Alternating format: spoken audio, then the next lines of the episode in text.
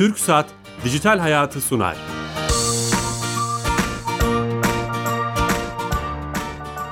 Herkese merhaba, ben Bilal Eren. Teknoloji, internet ve sosyal medyanın daha geniş anlamda dijitalleşmenin hayatlarımızı etkilediğini konuştuğumuz Dijital Hayat programımıza hoş geldiniz. TRT Radyo 1'de her cuma saat 15.30'da sizlerle beraber olmaya devam ediyoruz. Bugün önemli bir konuyu konuşacağız. Değerli bir konuğumuzla iki bilgi türünden biri olarak nitelendirilen örtük bilginin ne olduğunu ve eğitimle olan ilişkisini konuşacağız. Ankara'dan telefonla bağlanacak çok saygıdeğer bir hocamız olacak. Bilişim Garajı kurucusu aynı zamanda Profesör Doktor Selçuk Özdemir hocamla beraber olacağız. Örtük bilgiyi, detayları konuşacağız. Anlatamadığımız, ifade edemediğimiz bir bilgi türü olarak nitelendiriliyor. Ben de açıkçası çok merak ediyorum. Öne, özellikle eğitimle olan ilişkisini, bu, bu detayları. Ama öncesinde her hafta olduğu gibi TürkSat'a bağlanacağız ve e, devletimizin e, bütün kurumlarının yaptığı bize sunduğu hizmetleri dijitalleşen Türk dijital olarak bize sunan Türkiye Gov.tr hizmetini sunan TürkSat'a bağlanacağız ve orada Fatih Çiçek arkadaşımız bize her hafta olduğu gibi bir hayatımızı kolaylaştıran bir servisi bize anlatacak. Fatih Bey telefon attığımızda. Fatih Bey. E, merhabalar Bilal Bey. Hoş geldiniz yayınımıza. Sağ olun teşekkür ediyorum. İyi yayınlar diliyorum Teşekkür, teşekkür ediyoruz biz de. Bu hafta hangi servisi hizmeti bize anlatacaksınız? Ee, bildiğiniz gibi vatandaşlarımızın en çok şikayetçi olduğu şeylerden bir tanesi de elektrik doğalgaz abonelikleri süreçlerinde e, kurumlara belge vermeleri, oraya gidip e, manuel olarak işlem yapmalarıydı. Biz de bunu elektronik ortama taşıdık. Şu anda tüm Türkiye'yi kapsayacak şekilde 21 lisanslı elektrik firmasının abonelik ve fesip başvuru işlemleri devlet kapısından yapılabilmekte. Süper. Bu işlemler esnasında hiçbir belge istemiyoruz. Tüm belgeleri vatandaşlar E-Devlet kapısına yüklüyorlar. Bilgileri zaten biz onları e, ekranlara getiriyoruz ve abonelik süreçlerini başlatabiliyorlar. Ayrıca e, faturalarını sorgulayabilmektedirler. Bu elektrik e, hizmeti için sunduğumuz e, bir benzerini doğalgaz için de başlattık. Şu anda 81 e, firmanın 71'i entegre. Yani kısaca elektrik ve doğalgaz abonelik işlemlerini ve fesih işlemlerini vatandaşlarımız firmalara gitmeden E-Devlet kapısı üzerinden yapabilmektedirler. Çok kıymetli. Sırada su evet, var o zaman. Evet. Sırada su var. Doğrudur. Suyla da çalışmalarımız devam ediyor. Harika. Ee, onu da bir standart hale getirip e, kurumlarımıza sunacağız. Hızlıca bir şekilde inşallah onları da entegre edeceğiz. E, harika haberler bunlar. E, evet. e, bu bununla ilgili yeni gelişmeleri de sizden dinle, dinlemiş olacağız. Tüm ekibe selamlar. İnşallah. Tamam çok sağ olun. İyi yayınlar. Sağ olun kolay gelsin. Evet TürkSat'a bağlandık ve e, bu haftaki hizmeti Fatih Çiçek'ten dinlemiş olduk. E, yeni katılan dinleyicilerimiz vardır TRT Radyo 1 mikrofonlarına. E, Bilişim Garajı kurucusu Profesör Doktor Selçuk Özdemir hocamızla iki bilgi türünden biri olarak nitelendirilen ve çok da bilinmeyen, çok konuşulmayan örtük bilgiyi ve özellikle eğitimle olan ilişkisini konuşacağız. Selçuk hocamız telefon attığımızda. Selçuk hocam. Selamlar e, Bilal Bey. Ee, hoş geldiniz hocam yayınımıza. Hoş bulduk. Teşekkür ediyorum. Sizi stüdyomuzda konuk edecektik ama bir e, e, programda evet. bir problem oldu herhalde. Telefonla evet, bağlandık. Evet, evet. Ee, bir dahakine yapacağız onu ama İnşallah, e, mutlaka. Iç, içerik çok kıymetli. Ee, evet. Bunu konuşalım istiyoruz. Uzun zamandır da bu konuyu nasıl acaba çerçeve haline getirebiliriz? Nasıl bunu anlatabiliriz diye e, düşünüyordum. Sizin bu konuyla ilgili teziniz olduğunu da, makaleleriniz olduğunu da gördüm. Uluslararası makalelerim var ve yani bir dönem e, çok yoğun çalıştığım, e, son 10 yıldır da o yaptığım çalışmaların üzerine inşa ettiğim projeleri yürüttüğüm çok kıymetli bir konu. Özellikle eğitim dünyasında eğitimcilerin e, çok keyif alacaklarını, önemseyeceklerini düşünüyorum bu örtük bilgi kavramı. Şöyle başlayalım hocam. Örtük bilgi nedir? E, o bilgiyle başlayalım mı bu tanımla? Tamam. Şimdi aslında tam tersten gidelim belki de. Tamam. E, örtük olmayan bilgi nedir? Şimdi çünkü dediniz ya sizde iki tür bilgi vardır. Örtük bilgi bir de örtük olmayan bilgi. Örtük olmayan bilgi aslında açık bilgi. Açık bilgi nedir? Bir insanın ifade edebildiği, yani ağzından çıkan ifadelerle, işaretlerle bilinçli olarak ifade edebildiği, yazabildiği, gösterebildiği her türlü bilgisi açık bilgidir. Ee, işte e, Einstein'ın bir kitapta yazdığı bilgi Einstein'ın açık bilgisidir. Hı hı. Ancak ancak Einstein'ın e, sahip olduğu bilgi ya işte bir bilim insanının, bir sanatçının, bir e, kebapçıdaki bir lahmacun ustasının lahmacunu yaparken şu şu adımları takip edin diye kendisinin ağzıyla ifade ettiği bilgi onun açık bilgisidir. Ancak bir insanın e, bir insanı bir alanda usta yapan, bir insanı bir alanda iyi yapan, e, bilgi onun ifade edebildiği bilgi değil, ifade edemediği ancak e, günlük işleri içerisinde kullandığı bilgidir. İşte bu ifade edemediği hatta bazen farkında bile olmadığı ama gün içerisindeki işleri sırasında kullandığı bilginin adı da örtük bilgidir. Örtük bilgi aslında e, bu örtük bilgi kavramını ilk e, tanımlayan e, filozof Polanyi'nin ifadesiyle söylüyorum. Bilginin orijinidir. Yani bilginin köküdür. E, kök bilgidir. E, bir insanın e, bir şey biliyorsa söylediği bilgiden ziyade hani bir laf vardır ya bizde söylediğine bakmayın yaptığına bakın Doğru. diye. Tam onun karşılığı bu. Söylediği şey o kişinin ağzından çıkan şey ama o şeyi uyguluyor mu kullanıyor mu? Ee, işte o uygulayıp kullandığına şahit olduğu andan itibaren biz o kişinin aslında örtük bilgiye e, daha doğrusu benim ifademle ustalık bilgisine sahip olduğunu anlamış oluyor. Siz buna ustalık Bu bilgisi mi diyorsunuz e, genel ben olarak? ustalık bilgisi diyorum. Sebebi de şu. E, benim şöyle bir inancım var Bilal Bey. E, hani biraz da işin böyle bu örtük bilgi ve açık bilgi tarifinden sonra aslında bu öğrenmeyle ilgili hem okuldaki öğrenme hem okul dışı hayatımızın sonuna kadar e, öğrenme için olan insanlar olarak söylüyorum bunu. E, insanlar örtük bilgiye muhtaçtır ve e, mezara kadar da örtük bilgi edinmek zorundadırlar. İnsanlar sadece okul ortamında, sınıf ortamında açık bilgi edinmeye e, açıklardır. Açık bilgi edinmek durumundadırlar. Fakat gün içerisinde, günlük hayatımızda e, biz sürekli olarak örtük bilgiye maruz kalırız. Örtük bilgiye maruz kalıp o bilginin farkına vardığımız ve daha sonra da o bilgiyi başkalarında gözlemlediğimiz başkaları ifade etmese bile onların iş başında kullandığını gördüğümüz ve bizim de onu ufak ufak böyle kendimizde uygulamaya çalıştığımız ve zaman içerisinde bizim de kazandığımız bilgi işte örtük bilgidir. Ne demektir kazanmak? Ben de başkasında gözlemlediğim o kişinin bana ifade etmediği ama gözlemlediğim, benim de kendi işlerinde yavaş yavaş kullanmaya başladığım ve onu kaslarıma, mimiklerime öğrettiğim ve artık benim günlük hayatımın bir parçası olan tür öğrenme e, örtük bilgidir. Bu niye çok kıymetli? Sebebi şu, e, biz okullarda öğretmenlerden açık bilgiyi ediniriz. Öğretmenler bize sınıfta e, açık bilgiyi ifade ederler. Fakat gerçek hayata baktığımızda insanlar açık bilgiden ziyade iş başında, eylem sırasında e, bir kişinin ortaya koyduğu performansı izlerken ondan edindiği bilgiyle e, çıraklıktan kalfalığa, kalfalıktan ustalığa çıkarlar. Usta çırak ben ilişkisi. Bunu, ben bunu şöylesi, aynen ben bunu şöylesinden biliyorum sevgili hocam. Ee, bir oğlunuz var 10 yaşında hayraz diyelim hani bize vardır ya ya bunu işte okula göndermeyelim sanayiye verelim. Cidden 10 yaşında çocuğu sanayiye verirsiniz bir ustanın yanına. Ustası ilkokul mezunu, mezundur ama müthiş bir araba tamircisidir. Ve e, asla bir usta bir çırağına oturup da işte aletleri tanıtmaz, parçaları tanıtmaz. Ona bildiğimiz okuldaki gibi açık bilgisini aktarmaz.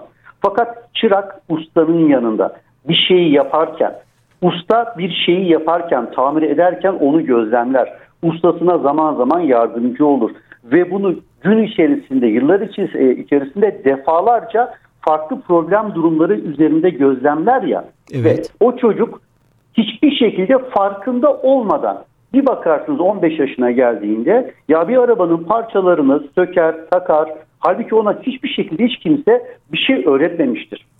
Daha sonra bir bakarsınız 20'li yaşına geldiğinde bir çocuk artık ben kendim usta oldum. Ustaya gerek kalmadan bir arabanın daha çıkarttığı ufacık bir sesten arızasının ne olduğunu bilir duruma gelir. İşte o çocuk yıllar içerisinde ustasının örtük bilgisine maruz kalarak eğitim almıştır. Yani Biz hocam de, duygularına, sezgilerine, vücuduna harika, e, öğretmek gibi bir şey sanırım. Fakat fakat sanayi sanayi devrimi, sanayi devrimi e, bu binlerce yıldır e, aslında insanlığın doğal e, öğrenme süreçlerini zehirledi.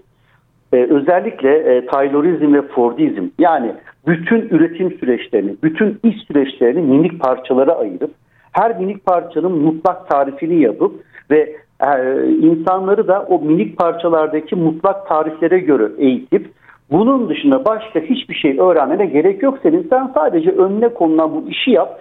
Sana sadece tarif ettiğim açık şeyi gün içerisinde tekrarla. Bunun dışında başka bir şey yapmana gerek yok şeklinde üretim süreçlerindeki e, modeli Thorndike'ın Amerikalı eğitim bilimci Thorndike'ın e, ne yazık ki o dönem için belki işe yaradı ama eğitime uygulamasıyla okullarımız da artık usta çırak ilişkisi içerisinden çıktı.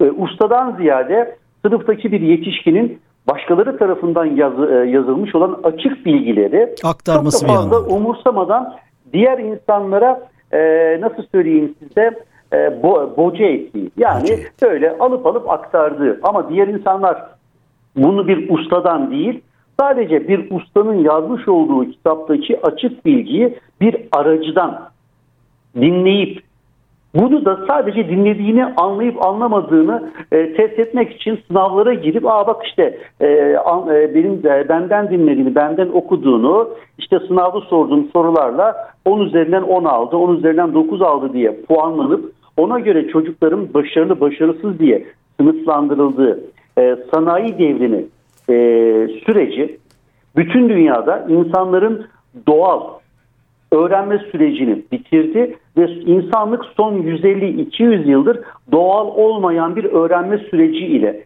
e, eğitildi. Karşı Ve e, bugün itibariyle e, Bilal Bey bütün dünya son 150-200 yıldır e, işe yarayan, son 150-200 yıldır ki sosyal yapıya, üretim süreçlerine, hizmet süreçlerine, ekonomi dünyasına uyan.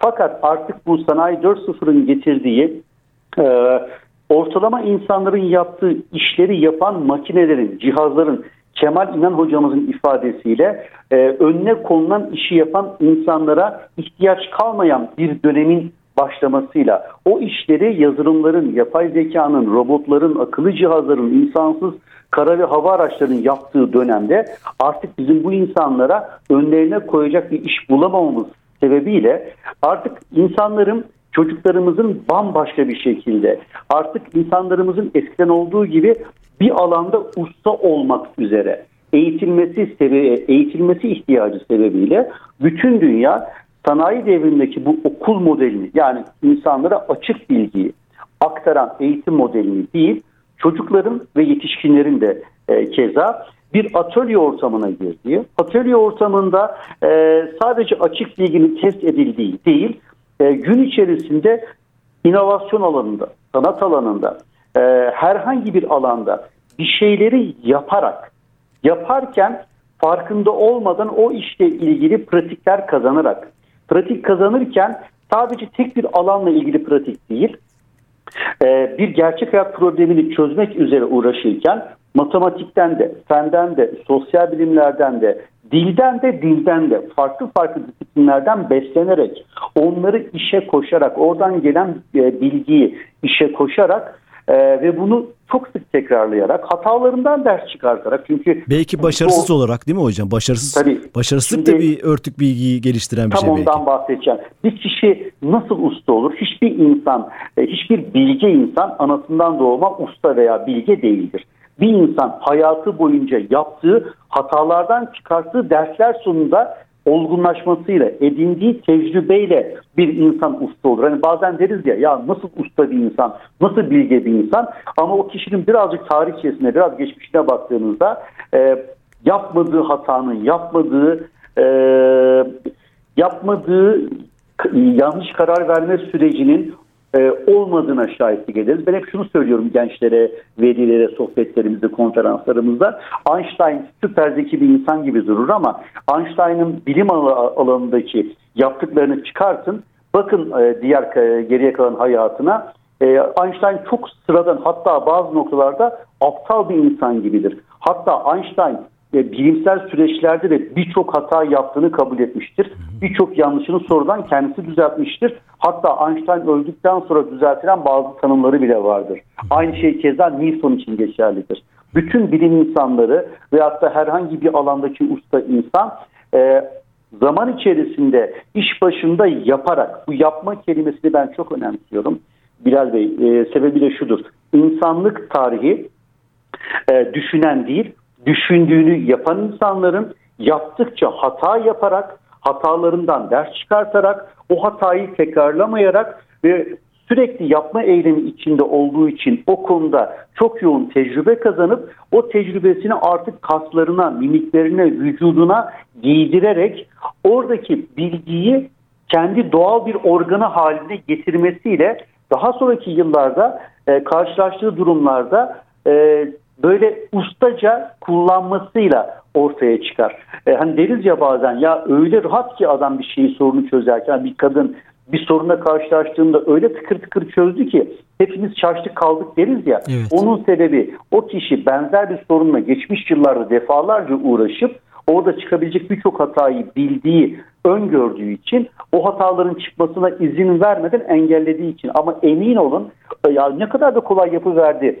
diye e, konuştuğumuz insana gidin sorun ya bakın şunu ne kadar da kolay yaptınız diye sorduğunuzda ne olur biliyor musunuz? Aa ben öyle mi yaptım ya ben hiç farkında değildim. Örtük bilginin bir özelliği de şudur.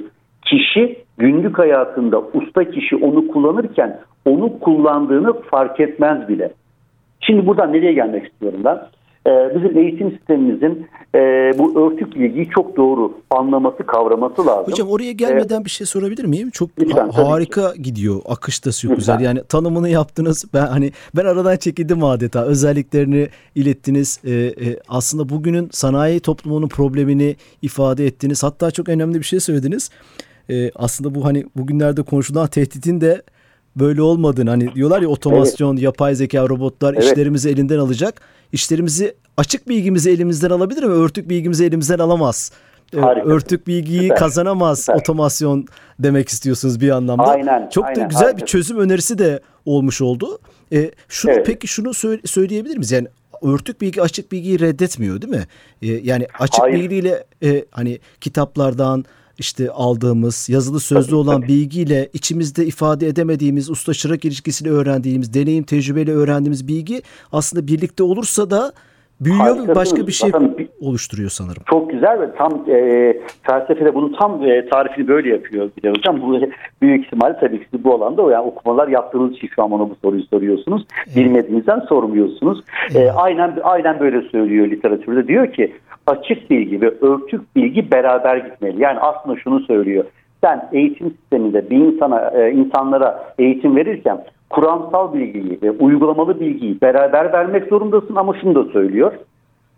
Açık bilgi ve örtük bilgiyi e, verirken insanların mutlaka sosyalleşmesine imkan verir. Etkileşmesine yani artı mutlaka eylem içinde olmasına izin vermelisin diyor. Ne demek Hatırlar hocam bu mesela bu bizim eğitim sistemine koyarsak ne demek? Hemen söyle hemen söyleyeyim. Bizim e, ben şimdi çocukluğumuzu, ergenlik yıllarımızı, ilkokul, ortaokul yıllarımızı düşünüyorum sevgili hocam. E, laboratuvarlara girerdik. Genelde laboratuvarda deneyleri hocalarımız yapardı biz de izlerdik. Hmm. Ama eminim kayıtlara şöyle geçiyordu. Çocuklarla laboratuvarda deney yapıldı. Doğru. Şimdi e, bir insanın eylem içinde olması demek pasifize edilip eylem içinde olan bir insanı izlemesinden ziyade çocuğun orada e, parmaklarının acıması atıyorum gözlerinin yam hani oradan bir buhar çıktı gözleri hafifçe yandı. Tabii ki burada Allah korusun fiziki zarar vermekten bahsetmiyorum ama çocuğun o yapılan şeydeki malzemeyi hissetmesi kadar e, hissedecek kadar eylem içinde bulunması, etkileşmesi, ha, yanlış yapması, çiviyi yanlış bir yere çakması, doğru. aa yanlış yaptım deyip çiviyi oradan sökmek zorunda kalıp tekrar doğru yere çakmak üzere yine eylem içinde bulunması, onu çakarken parmağını ufuktan e, ufaktan e, çekicin altında bırakıp iki gün canının yanması ve o iki günden sonra e, tekrar çiviyi çakarken daha dikkatli olması gerektiği konusunda işgüdüsel bir tedbir alması yönünde çocukların e, sadece pasif olarak öğretmenlerini izlemesi değil sürekli olarak onların da eylem içinde olması gerekiyor bir ama önemli olan şu esas e, öğretmenler de bu sanayi devrimi eğitim modelinde aslında pasifize edildi. Öğretmenlere şu söylendi. Öğretmenim sen düşünme yapma. Sen sadece başkalarının yazmış olduğu, başkalarının örtük bilgileriyle e, yazmış oldukları açık bilgi haline gelen kitapları sınıfta çocuklara boca et. Sonra bunlardan da işte çeşitli sorular sor, çocukları ölç ve işte e, onların başarı durumunu belirle. durumu da sonlandı. Artık öğretmenlerin de aktif olması lazım. Buradan neyi kastediyorum? Öğretmenlerden kitap yazmalarını istemiyorum. Yazanlardan da Allah razı olsun ama tüm öğretmenlerden böyle beklentimiz yok. Durum şudur sevgili hocam. Öğretmenim e, sen e, de çocukla beraber çocuğun eylemi sırasında onun yanında ol. Çünkü çocuk senin de senin dahi bilmediğin kitapta yazmayan yeni bir şeyi deneyebilir ve o yeni bir şeyi denerken çocuğun denediği şeyle ilgili bazı sorunlar ve sorular ortaya çıkabilir. Onun cevabı sende olmayabilir de ki büyük ihtimalle de yoktur. Çocukla beraber o soruların ve sorunların cevabını bulmak üzere sen de çocukla beraber eylem içerisinde ol. Yeni dünyada artık e, öğretmenlik de bilgi de e, bu tarafa doğru gidiyor. Sabit bilginin çocuklara boca edildiği, aktarıldığı bir yapıdan öğretmenin de öğrencinin de eylem içerisinde e, sürekli üreterek e, bilmedikleri durumlara çözümler üreterek bilmedikleri durumlara yönelik e, inovasyonlar ortaya koyarak ama onu yaparken birden fazla disiplinden beslenmek zorunda kalan ve öğretmenlerin ortaya çıkan e, bilinmeyen durumları o anda ortaya çıkan bilinmeyen bir durumu çözmek üzere yine başka açık kaynaklara başvurmak durumunda kalacağı Sevgili hocam açıklayabildim mi? Evet, hani e, şu olay çok önemli. Yani Batı Batı hocam bilir. Batı tekrar bu örtük bilginin önemini anladığını mı söylüyorsunuz son 50 senede hocam, 40 senede? E, ben yani yanlış yaptığının farkına mı vardı acaba sanayi Tabii, toplumuyla? Şu anda hani e, bilgi çok kıymetli lafı çok dolaşıyor ya hatta evet, evet. bilgi en bilgi en büyük hazine denilirken ki tarif edilen bilgi açık bilgi değil, örtük bilgi. Müthiş. Zaten açık bilgiyi siz kitaplarla kütüphanelere koyuyorsunuz.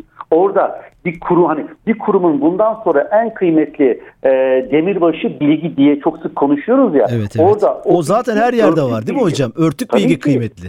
Size bir örnek vereyim. Boeing firması 1960'ların sonunda e, işte bu Boeing 700 serisini üretmeye karar veriyor ve diyorlar ki müthiş bir uçak yapalım, harika bir uçak yapalım. Ama diyorlar e, geçmiş yıllardaki hatalarımızı tekrarlamıyor. Şimdi orada ne yapmaları lazım? Geçmiş yıllarda ürettikleri uçaklarda uçakların üretimi sırasında ortaya çıkan hataları yakalamaları lazım. Nasıl yakalayacaklar? Geçmiş yıllardaki üretimler sırasında ortaya çıkan hataların raporlarına bakmaları lazım. Ama raporlar nedir? Ee, açık bilgi. Bey, açık bilgidir. Ama o raporların ötesinde o hatanın ortaya çıkma sürecinde orada bulunan ustalar, ustabaşıları, mühendisler, e, işletmeciler, işçiler ne yapıyorlar biliyor musunuz? 3 yıl boyunca üretime başlamayıp geçmiş uçak üretim süreçlerinde ortaya çıkan hataların içinde bulunan emekli olmuş insanları dahi tekrar topluyorlar. Müthiş. Boeing'in uzmanları gidiyorlar. Onlarla detaylı mülakatlar yapıyorlar. Raporlara yansımayan ya evet ya cidden bakın e, e, Johnson Bey şöyle bir durum da olmuştu. Bak şimdi aklıma geldi falan. O şekilde kişilerle Etkileşimden beraber... bahsediyorsunuz aslında hocam. Bu bir anlamda. Bu, bu, programın başında şu, söylediğiniz gibi. Tabii ki. Bunun adı şu bir anlamda da e, corporate amnezi diye bir kavram vardır. Kurumsal hafıza kaybı. Kurumsal e, örtük bilgi kişine kişiye özel bilgidir dedik ki ustalık bilgisidir dedik ya. E, o usta kurumdan ayrıldığında ne oluyor sevgili hocam? O usta ile beraber Gidiyor. o bilgi de ayrılıyor. Artık bütün e, dünya ülkeleri, gelişmiş şirketler, ülkeler şunun peşindeler.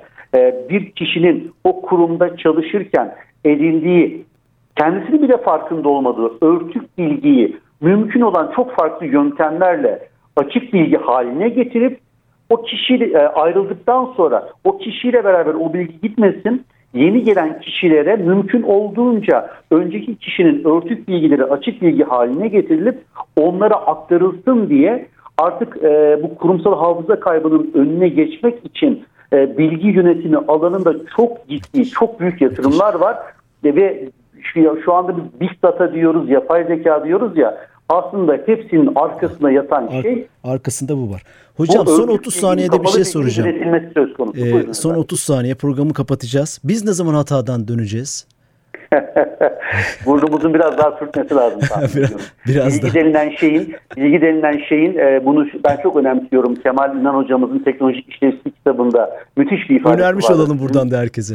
Hocam bunları bunları daha çok yazmanız lazım. Paul Romer sanırım geçen sene bununla ilgili bunları yazdığı için Nobel aldı. Sizin de Selçuk Özdemir olarak sizden bu tip yazıları bekliyoruz. Yani yarım çok... saat bir saat önce aramızda bir espri yapıyorduk arkadaşlarla. E, şu anda öyle bir üretim sürecine girdik ki arkadaşlarla beraber e, acaba eğitimin Nobel'i var mı bir şeyleri yakalar mıyız diye e, bunu iddia ediyorum. Biz birkaç yıl içinde eğitimin Nobel'ine aday olmak istiyoruz. Bunun İnşallah. da sebebini daha sonra konuşuruz. İnşallah. Diyor ki Kemal Hocam bundan sonra diyor e, başkalarının know-how'ını kendi kas gücüyle üretip kendisinin ürettiği know-how'ı olmayıp kendisinin know-how'ıyla üretim yapmayan toplumların sonu geldi diyor.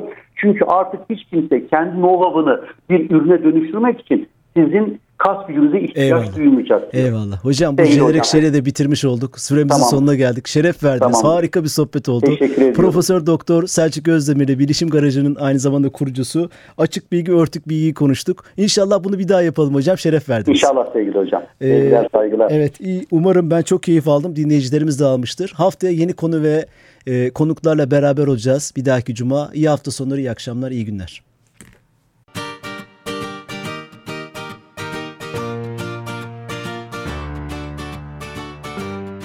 Türk Saat Dijital Hayatı sondu.